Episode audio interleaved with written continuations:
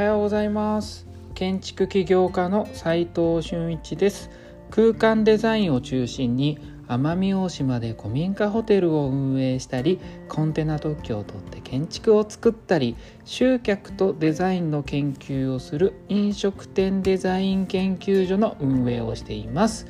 この放送では最前線で働く建築家やインテリアデザイナーのリアルな設計現場での学びを共有していきます。実務に直結する情報を提供できるように心がけていきます。今日はですね作る人のことを思って図面を書くことって重要なのというご質問に答えたいと思います。この質問は結構デザイナーとして尖ってますよね。個人的にはまあこういう人って結構好きなんですけれどもね、まあ、実力はもちろん伴っていればなんですけど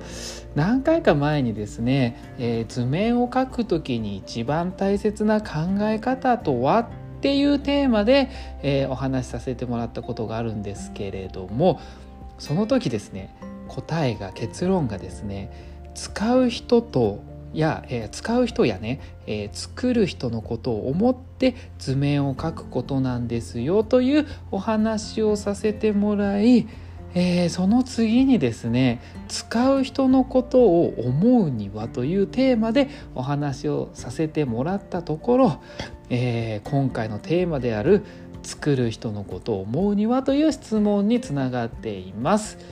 本題に入る前にちょっとだけお知らせさせてください。奄美大島の古民家ホテルがもう一つ増えます。また僕が現地に行って、えー、村人や移住者と共に、えー、作っていこうと思っています。おそらく7月上旬にはオープンできるかなと思っています。そこで7月11日ぐらいから、えー、先行予約をお受け付けしようと思っています。料金は1人1泊1万円でのご提供です、えー、清掃料が別途8000円かかります。えー、まあオンシーズンはいつも私たち1.5万円でのご提供になりますので、えー、少しはお得になっていると思います、え、古民家ホテルの公式 LINE の URL を貼っておきますので、えそこからですね、え日程と何名か何泊かの希望を、えご記入して、えお問い合わせください。それでは本題に入りたいと思います。で作る人のことを思って図面を描くことって重要なのという質問なんですけれどもこれって言い換えるとうんそうですね。制作過程を計画することにつながるんです。でこれが結構今日のね結論なんですけれども、えー、それってどういうことかっていうのをちょっとお話ししたいと思います。えー、まあ先日先ほどもお話ししたように、えー、図面を描く時一番大切な考え方とはというテーマで、えー、使う人と作る人のことを思いましょうねと、えその見解で、え今回空間の使い方を想定するにはというテーマでお話ししてみました。で、え今日の質問の作る人のことを思って図面を描くことって重要なのかなという、えー、使う人のことを、えー、思うのはね分かるんだけどデザイナーとして作る人のことを思うのって大切なのかなとっていう疑問なんだと思います。確かに一理あるんですよね。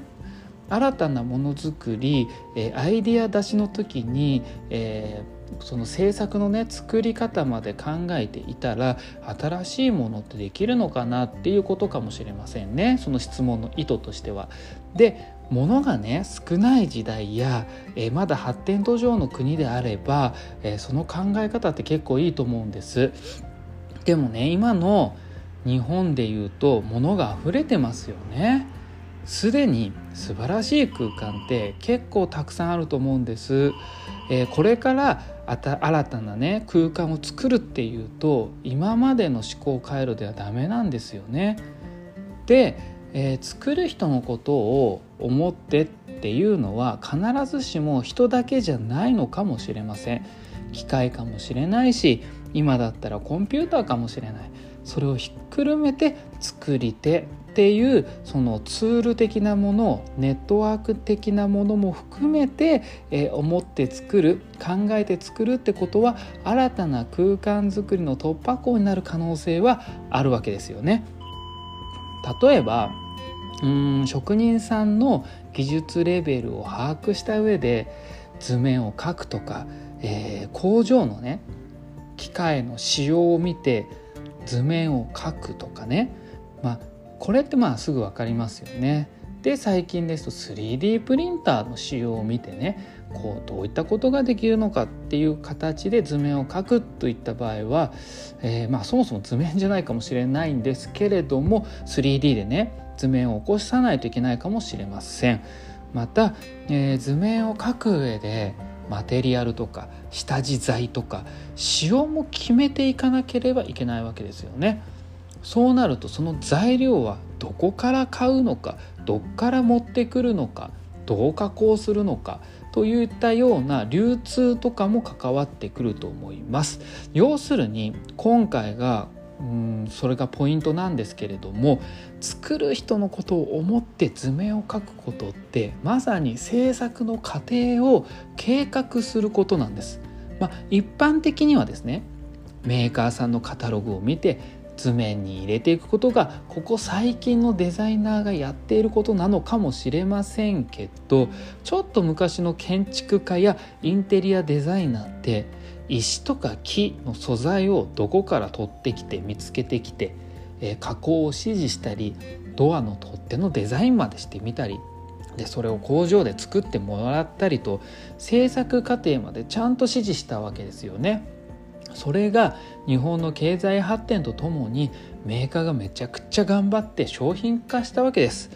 えー、商品をデザインしてプロダクト開発して価格と物も決めていったわけですよね。その裏側では流通もしっかり決めていてここの工場で作ってもらってどこどこの問屋を通して何個ぐらい販売年会で見込めるかっていうことを、えー、それぞれこ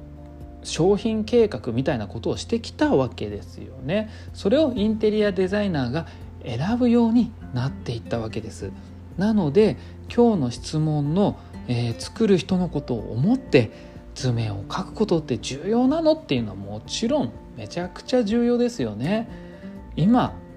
こそねそこのこの開発はね必要になってきてるんじゃないかなって思うんですよね。物が溢れて売れづらくなってさらにはここ最近価格がどんどん上がってますよね。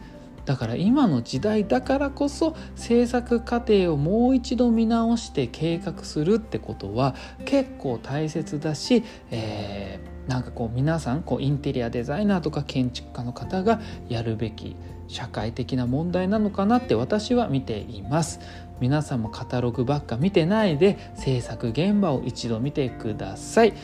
実務で学べるインテリアデザインの学校隠れ家では最前線で働く建築家やインテリアデザイナーのリアルな設計現場での学びを、えー、非公開グループの、えー、LINE で毎日共有しています。まずはえー、LINE のオープンチャットの方の URL を貼っておきますので興味がある方は覗いてみてください。それでは今日しかない大切な時間を全力で楽しみましょう。建築起業家の斉藤俊一でした。ではまた。